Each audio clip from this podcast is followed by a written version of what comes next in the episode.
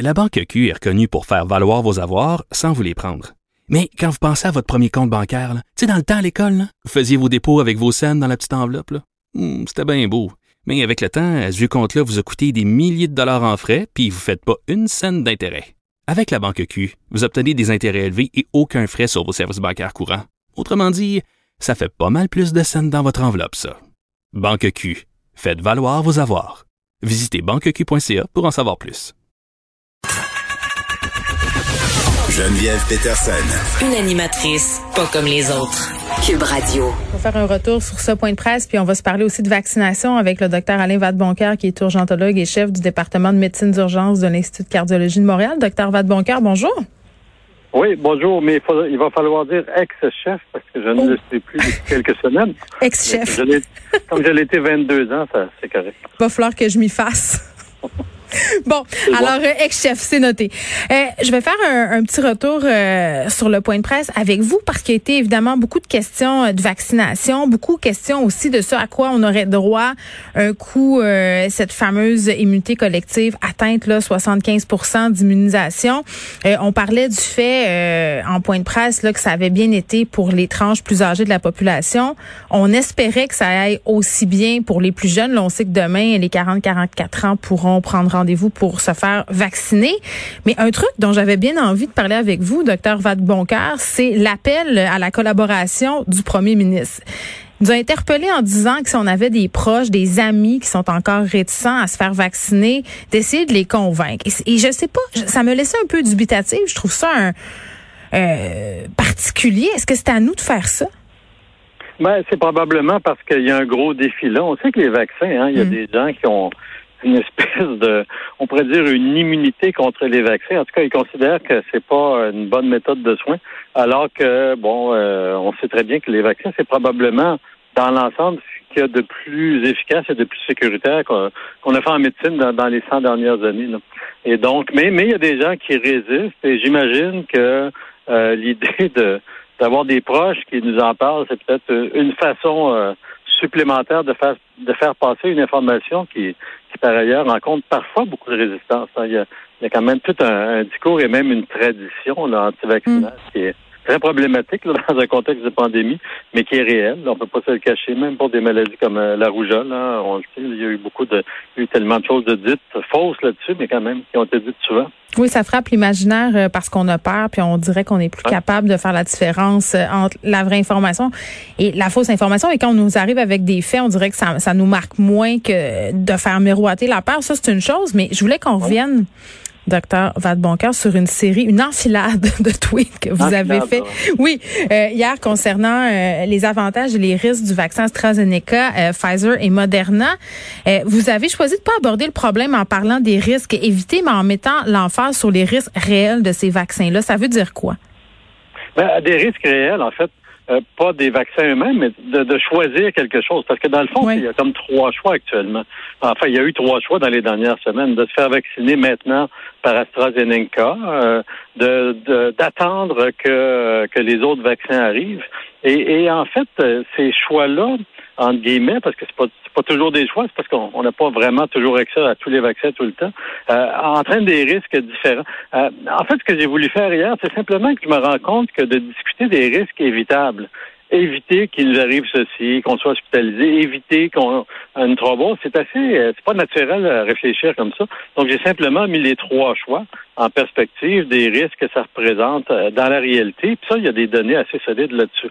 Donc soit d'être vacciné maintenant avec AstraZeneca, là, que- que sur lesquels il y a quand même des doutes puis des discussions qui ont été faites, Mhm. soit d'être vacciné maintenant parce qu'on a accès euh, aux aux deux autres vaccins, ou d'attendre un mois parce qu'on n'a pas encore accès et de comparer ça simplement. Quel est le risque de chaque choix? Puis c'est assez clair.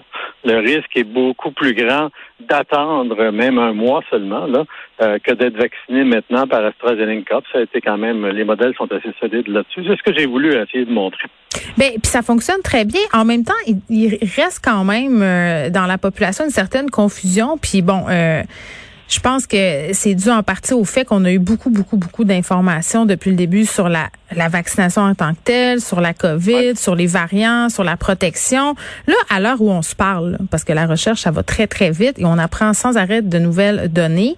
euh, Est-ce que les vaccins nous protègent contre la COVID? Est-ce qu'ils nous protègent contre, je sais pas moi, euh, les hospitalisations? Est-ce que ça réduit nos chances? Mais en fait, ce qui est bien dans les vaccins, c'est que si on parle de protection contre les hospitalisations, contre euh, les cas graves, en fait, qui nous mènent aux soins intensifs ou au décès, là, la protection des vaccins est à peu près parfaite.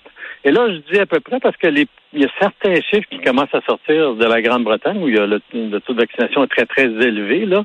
Puis, il y a quelques cas sur un million d'hospitalisations. On, parle d'une quinzaine de cas chez des gens qui sont vaccinés, seulement avec une dose d'ailleurs, et à peu près trois décès sur un million. Puis, c'est dans l'ensemble, ce sont des personnes aînées très fragiles. Donc, on sait que c'est un groupe qui, des fois, répond moins bien à une vaccination, surtout incomplète. Donc, le message global, c'est que les vaccins protège presque parfaitement contre l'hospitalisation et euh, les décès. Et ça, c'est vrai pour tous les vaccins qui ont été étudiés, cet aspect-là de la question. Donc ça, c'est le côté très positif euh, de la chose et de la vaccination. Puis par rapport au fait d'attraper la COVID, parce qu'au départ, on nous disait c'est pas parce qu'on est vacciné qu'on qu'on ne va pas attraper la COVID. Ça fait juste si on veut minimiser ses effets, là, nous empêcher, si on veut, d'avoir des complications liées à ça. Euh, il y a des, quand même des nouvelles études qui nous disent que dans le cas de Pfizer, ça protégeait quand même assez bien contre la maladie. Ça, on en est où par rapport à ça? Ben, en fait, euh, c'est ça. Au début, on ne savait pas. Ce qu'on savait, parce que comme ça a été étudié, euh, est-ce que les gens tombent malades ou non? Ben, on voyait que les gens tombaient pas malades. Mais est-ce qu'ils avaient acquis le, le, virus? On sait, entre autres, on l'a vu, il y a eu une éclosion dans une urgence à Montréal, là, euh, des gens qui avaient eu une première dose, mais qui avaient quand même été porteurs de la maladie sans être vraiment très malades. Là, ça, ça être malade, en fait. Et donc, on sait qu'on peut l'attraper, en tout cas, après la première dose qu'on sait, c'est que quand la vaccination est avancée dans les pays comme Israël, la, propagation aussi, donc la capacité de le transmettre est beaucoup diminuée, donc de l'attraper. Ce qui veut dire qu'effectivement, ça nous protège avant tout contre les formes très graves, mais aussi contre la maladie, puis certainement contre la propagation quand il y a un nombre suffisant de personnes qui sont qui sont vaccinées. donc c'est le but euh, des vaccins. Là. Ça, ça, ça fonctionne, puis c'est comme n'importe quel vaccin pour n'importe quelle maladie. c'est pour ça que le Christian Dubé nous dit que si on va de l'avant avec ce fameux passeport vaccinal, ce sera évidemment au bout de deux doses, même si la première dose nous confère quand même une bonne immunité. C'est ce que je comprends? Oui, oui, ben ça protège euh, au moins au moins passablement bien, puis ça protège certainement très bien contre l'hospitalisation pour les formes, euh, mm. puis les décès. Ça, c'est, c'est quand même le premier but d'un vaccin, c'est de sauver des vies. Là, oui, ben bien sûr. Puis euh, l'objectif aussi qu'on essaie de voir, c'est le retour à la normale, parce que, tu sais, bien égoïstement, oui, on, on, veut, on veut pas être malade, on veut pas que les gens meurent, mais il y a toute cette idée de normalité, là, de quoi, de quoi sera fait notre été. est-ce qu'on est, est-ce qu'on est dans le déni, parce que vraiment les avis sont partagés, le docteur Vadeboncoeur. D'un côté, on a des experts qui disent bon ben puis même M. Legault là qui nous fait miroiter un été relativement normal, euh, qui nous dit bon ben faites-vous vacciner à un moment donné, on va rouvrir certaines affaires. Et il y a d'autres personnes qui disent oh faudrait pas aller trop vite. Je pense pas qu'on va connaître un été euh, normal et peut-être que les mesures sanitaires seront levées seulement à la fin. Ben écoute, moi je me fie beaucoup à d'abord ce qui s'est passé l'an dernier. L'été, même s'il n'y avait pas de vaccination, il y avait zéro vaccination, était quand même euh, ben, peut-être pas complètement normal, il fallait faire attention, mais tu sais, il y avait très peu de vaccins qui circulaient, très peu de virus qui circulaient. Et donc On n'avait pas de variants non plus, là. Surtout à l'extérieur. Maintenant, les variants, ben, tu sais, c'est ça qui, qui, qui, fait craindre à certains experts que l'été soit plus difficile que prévu, mais il faut voir ce qui se passe en réalité, là. Euh, si tout reste pareil à Montréal actuellement, c'est mieux contrôlé que l'an dernier à la même époque. Là. Et donc, malgré les variants, euh, les, la plupart des régions, puis là, les, régions qui sont excitées un peu, là, le Québec, Outaouais, puis euh, la, la Beauce, là, ça, ça, ça se calme, ça va mieux. Et donc, si actuellement, malgré les variants, on est capable de contrôler ce qu'on fait, ben, probablement que ça va faire comme l'an dernier et ça va diminuer en quelque part fin mai début et en juin. Mm. Et d'autre part, ben, il y a quand même une grande proportion des gens qui vont être vaccinés à ce moment-là. Moi, j'ai l'impression que si rien change, il n'y a pas de raison que ça soit pire que l'été dernier, qui, allait déjà quand même passablement bien. Peut-être qu'est-ce qui va être permis, qu'est-ce qui ne sera pas permis? Donc, je serais peut-être réticent à dire que on va pouvoir faire des rassemblements intérieurs là, à grande échelle. Mais dehors, dehors dans nos cours avec des amis à 3-4. Euh.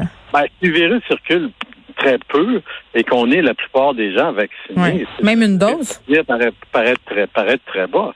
Ben, je veux dire, on l'a vu dans les pays où ça s'écrase actuellement en Israël, en Grande-Bretagne, ça baisse énormément. Ben, c'est sur une dose essentiellement. Il n'y a quand même pas de deuxième dose en grande quantité qui ont été données. On va se le souhaiter. Merci.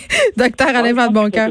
Oui, urgentologue et ex-chef du département de médecine d'urgence de l'Institut de cardiologie de Montréal. Merci de nous avoir parlé.